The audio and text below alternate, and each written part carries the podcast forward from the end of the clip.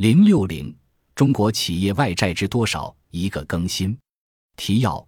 外债，尤其是企业外债，数据来源多样且口径不一，造成不少混淆和误解。本文剖析了 Safe、Base 和 Bloomberg 三大常用外债数据源的区别与联系，并更新了二零一五年初我们基于 Bloomberg 系统构建的外债数据库，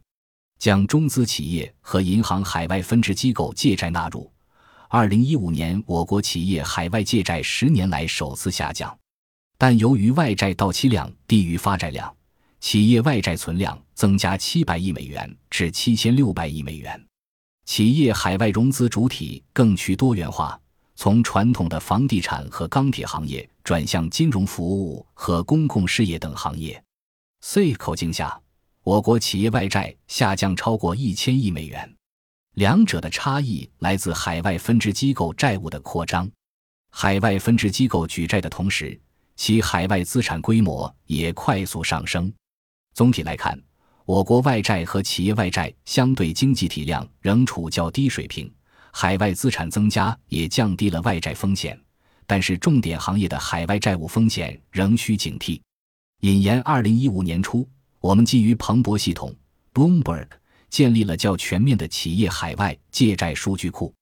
据当时测算，包括境外分支机构在内，我国企业含银行海外发债和借款，在2008年国际金融危机后迅速上升。2014年全年新增债务接近4000亿美元，债务余额约6900亿美元。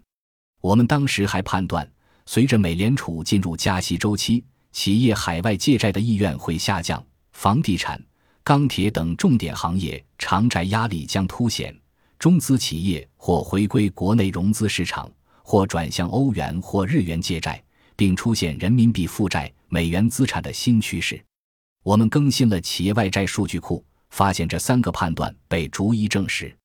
二零一五年，我国企业海外发债和贷款为三千四百亿美元，十年来首次出现下降。比二零一四年减少近五百亿美元，融资货币和融资主体都更加多元化，但因海外借债规模仍高于到期规模，企业外债存量上升了七百亿美元，最终达到七千六百亿美元。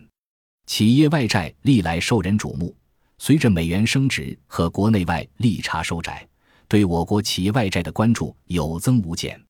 不同统计口径和数据来源，更是造成不少曲解和误读。比如，近期某著名国际投行基于国际清算银行 （Base） 的国际银行信贷和国际债券数据，得出我国企业的贷款和债券融资达1.1万亿美元，并以此替代国家外汇管理局 （C） 外债数据中的贷款和债务，进而得出我国外债总规模高达2.1万亿美元的惊人结论。比 C 公布的规模要高出七千亿美元，究其原因在于 Base 的统计除企业贷款和债券之外，还包括货币与存款和外国银行在中国境内分支机构对我国企业的贷款。货币与存款 Safe 口径已有统计，纳入属于重复计算。外国银行在境内分支机构对国内企业的贷款为居民部门之间 （residence to residence） 的交易。不属于国际收支外债统计范围，纳入属于统计口径上的不一致。清晰认识不同外债口径的区别和联系，可以避免重复计算和概念混淆，减少不必要的恐慌。本文主要贡献在两方面：一是理论上，本文首次完整、清晰地论述了三大外债口径的区别与联系，为今后研究我国外债提供数据选用上的初步指引。避免在外债分析中混淆概念和滥用数据。